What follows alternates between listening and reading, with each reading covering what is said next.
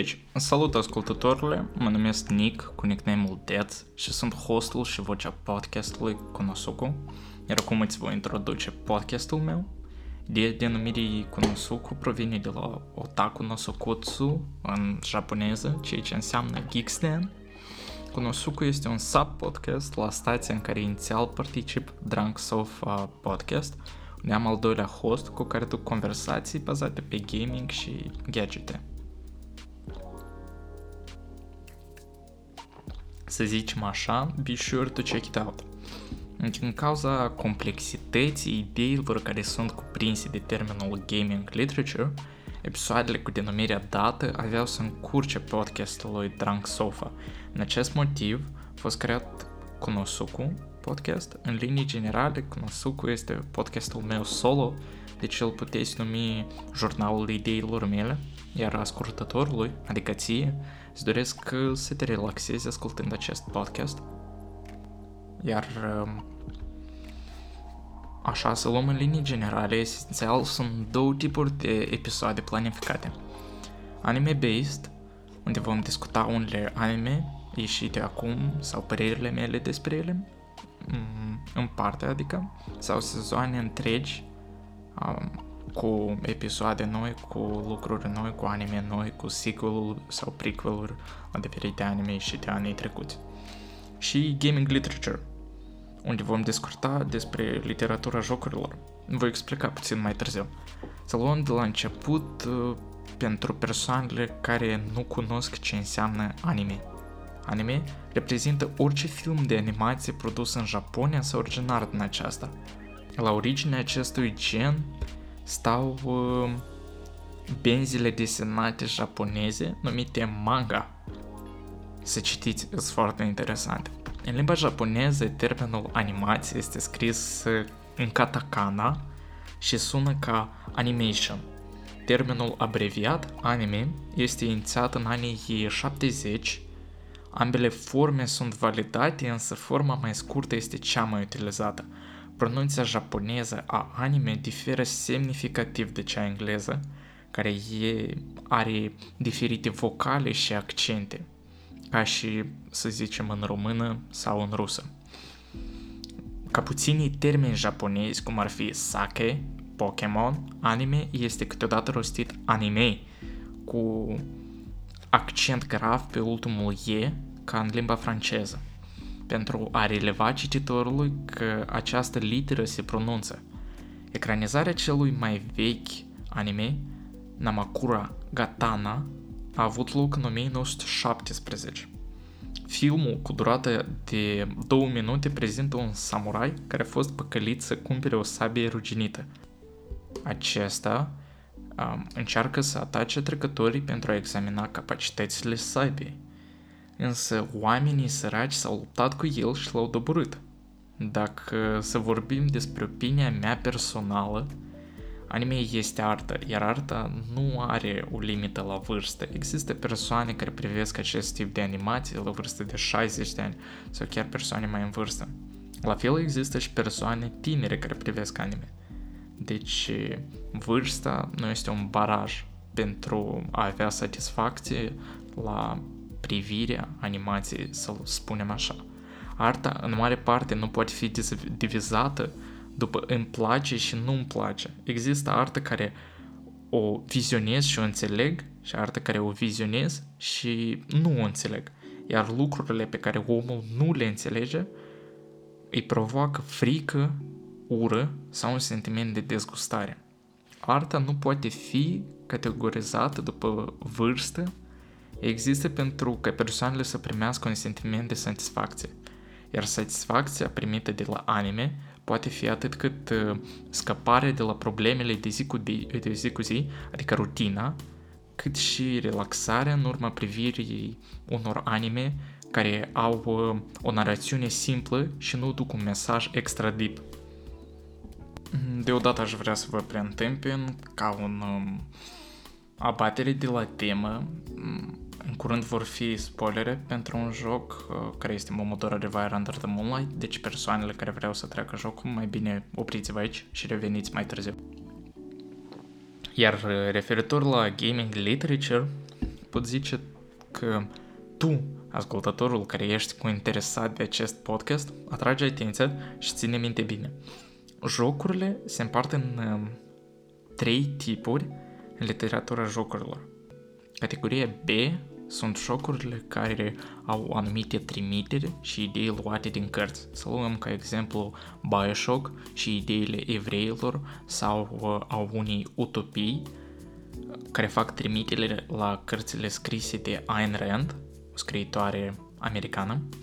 O mică abatere, dar în următ- unul din următoarele episoade voi discuta pe această temă, Bioshock, um, evrei și ideile utopii. Oricum, să ne întoarcem la categoriile diferite, să zicem așa. Categoria C este cea mai de masă categorie, cu cele mai multe jocuri. Ea constă în faptul că jocurile sunt asemănătoare în plot cu unele cărți, adică în narațiune, sau nu sunt deloc asemănătoare. Astăzi, ca pilot episode, vom discuta despre un joc din categoria C.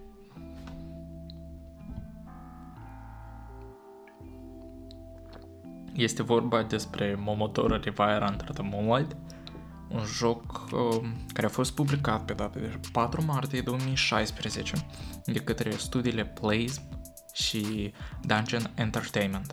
Creatorul jocului este studioul Bomb Service în frunte cu directorul proiectului Momodora, Rdain, iar persoana care răspunde de partea artistică a jocului este Hernan Sou. Jocul operează pe motorul grafic Game Maker Studio. Îl puteți încerca pe PC, Xbox, Nintendo Switch, PlayStation 4. Jocul cu genul Metroidvania este prequelul seriei de jocuri Momodora, o sagă single player și side-scroller. Pe platformele Xbox și PlayStation 4 a fost publicat pe data de 16 martie 2017 și 17 martie respectiv, iar pe Nintendo Switch pe 10 ianuarie 2019. Inițial jocul a fost sponsorizat de platforma crowdfunding Patreon, după care a, a atras investori. Jocul a fost uh, primit destul de bine, atât de critici cât și de jucători, cu un scor mediu de 4 din 5 și 82 din 100 pe site-ul Metacritic. Costul jocului este de 9,99 dolari pe Steam sau 6,99 euro, deja depinde de zona în care vă aflați și deja depinde de marketul de pe care cumpărați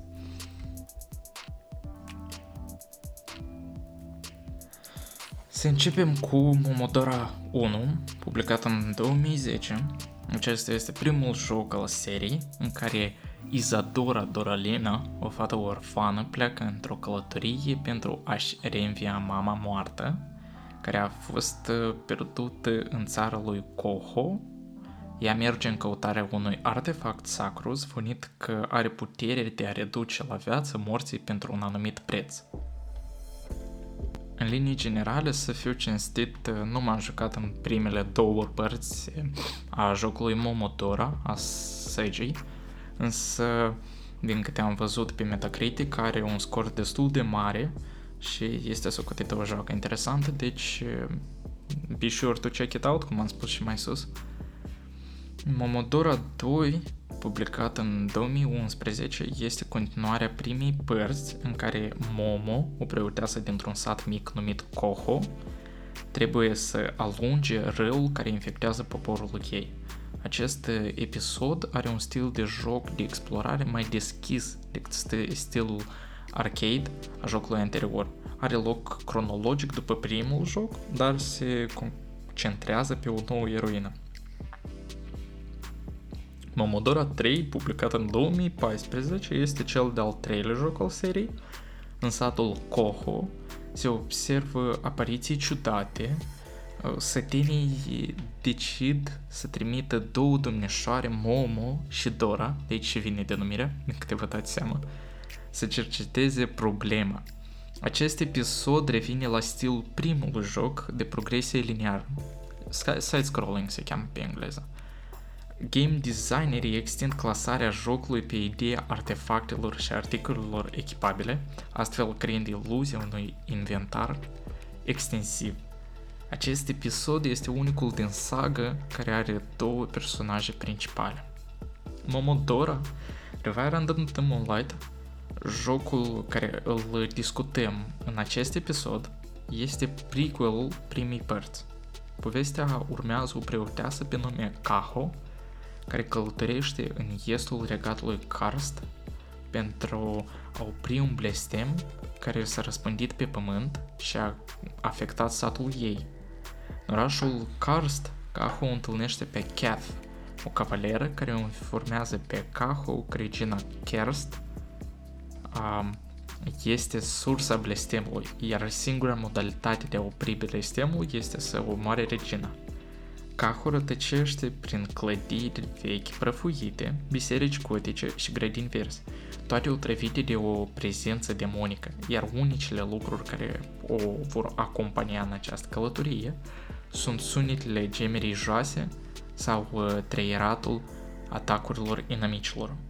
În tot uh, acest timp vei fi în căutarea părților din talismanul necesar pentru a deschide ușile castelului Kerst și a face față reginei. În interiorul castelului, Caho se reunește pentru un scurt timp cu cavalera Kath, care moare în urma unei confruntări cu regina.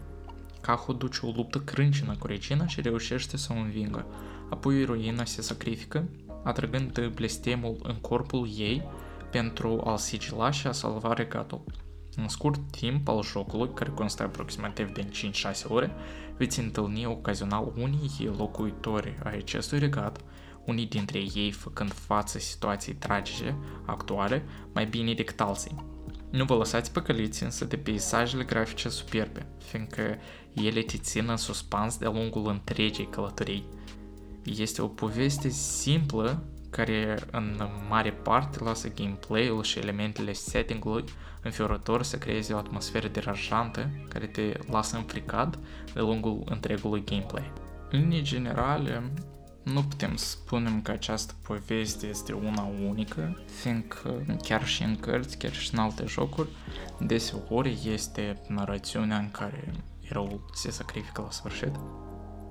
Însă, atmosfera și elementele formale despre care voi discuta puțin mai târziu creează și de o unicitate acestui joc.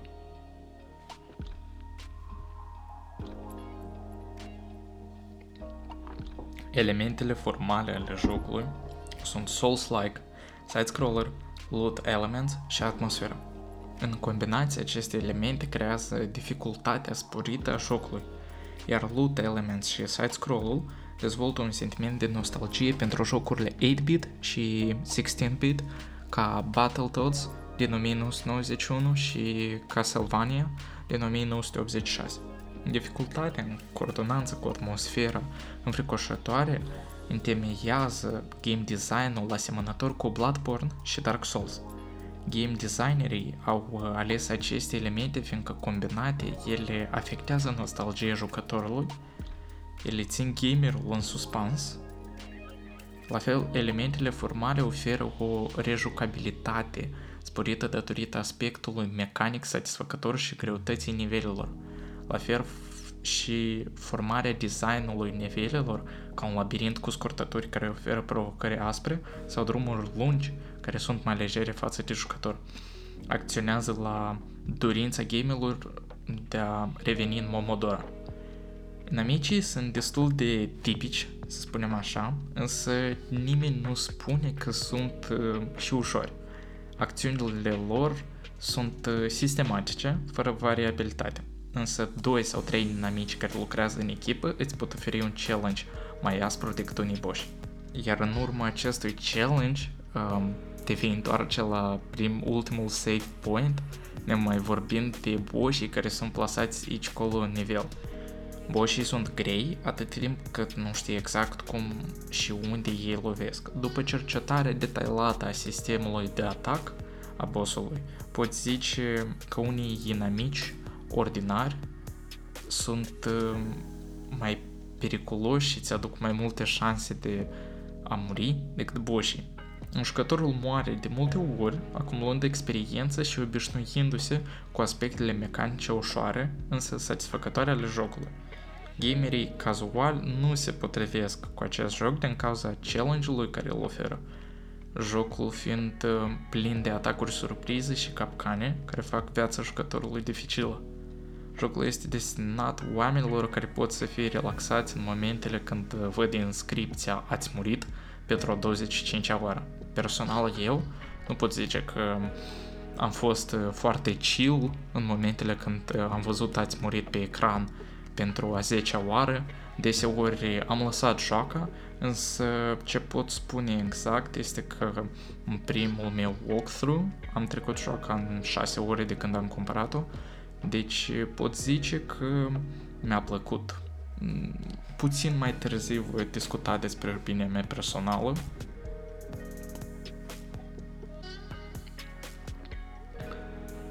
Din motiv că plotul face parte din categoria C a literaturii jocurilor despre care am spus mai devreme, nu pot extinde la maxim ideile simple oferite aici, deci un banal exemplu literar asemănător în rațiuni poate fi numit uh, Harry Potter, băiatul care trece prin multe dificultăți și aventuri pentru a-și salva lumea de răul suprem, Voldemort. Harry este înarmat cu bagheta sa magică și este mereu alături de prietenii săi, iar la sfârșitul hextologiei Harry se sacrifică pentru a-și apăra prietenii. Putem vedea careva idei similare în Momodora, Kaho trece prin multe dificultăți pentru a salva lumea uh, sa, care este reprezentată de sătucul din care provine. Kaho duce o luptă cu prezența răului suprem, răul fiind înfățișat de puterea demonică a reginei. Kaho este înarmată cu o frunză magică, binecuvântată de către zeii lumii sale.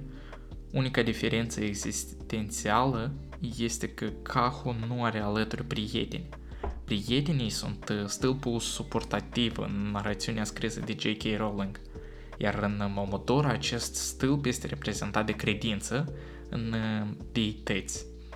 Cahu este o preoteasă, deci uh, credința este lucrul divin care o călăuză în momentele de maximă gravitate și în final Cahu se sacrifică pentru a demonstra oamenilor credința sa în omenire și în bunătatea deităților. La fel, credința e încadrată în joc ca un element mecanic.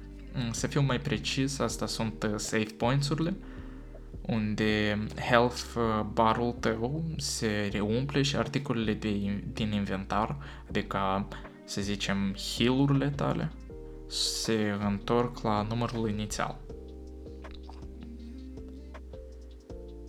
Personal, pentru mine jocul a fost destul de captivant. Am trecut uh, de plin în decurs de 5 ore de când am cumpărat-o, 5-6 ore.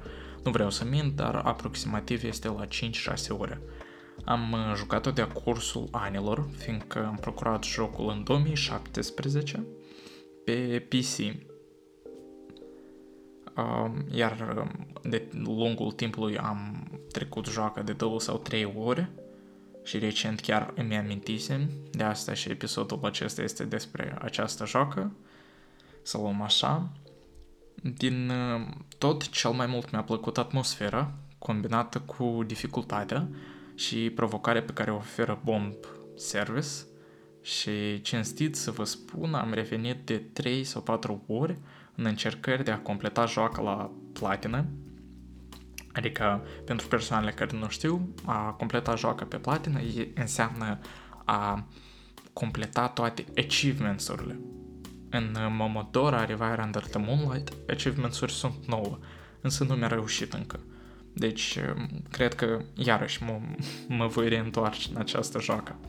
În final, aș da un rating de 9 din 10 acestui joc, datorită atmosferii și altor elemente formale descrise mai devreme, și aș recomanda jocul pentru un walkthrough. Cred că oricine și l-ar putea permite din cauza costului redus, plus că acum este Summer Sale, deci reușiți, sper că veți reuși. Și aici și a sfârșit uh, primul episod, episodul pilot al podcastului cu Nosuku. Aș vrea să îți mulțumesc personal ție pentru atenție și sper că ai avut un timp plăcut. Um, ca un post-scriptum, aș vrea să spun că îmi cer scuze că acest episod este într-atât de scurt și nu întrece un cronometraj de 25 de minute, însă scriptul care a fost scris în decurs de 3 sau 4 ore cu prietenul meu, care este un co-autor, să-l numim așa, este destul de complex. Iar în unele momente am încercat să-mi introduc improvizația mea, deci dacă mă auziți spunând A prea des, îmi cer scuze, sunt doar un începător și aș vrea să vă rog să-mi oferiți un feedback pe Twitter sau pe Instagram, unde voi publica acest link. Într-un final pot să zic că ne auzim în curând.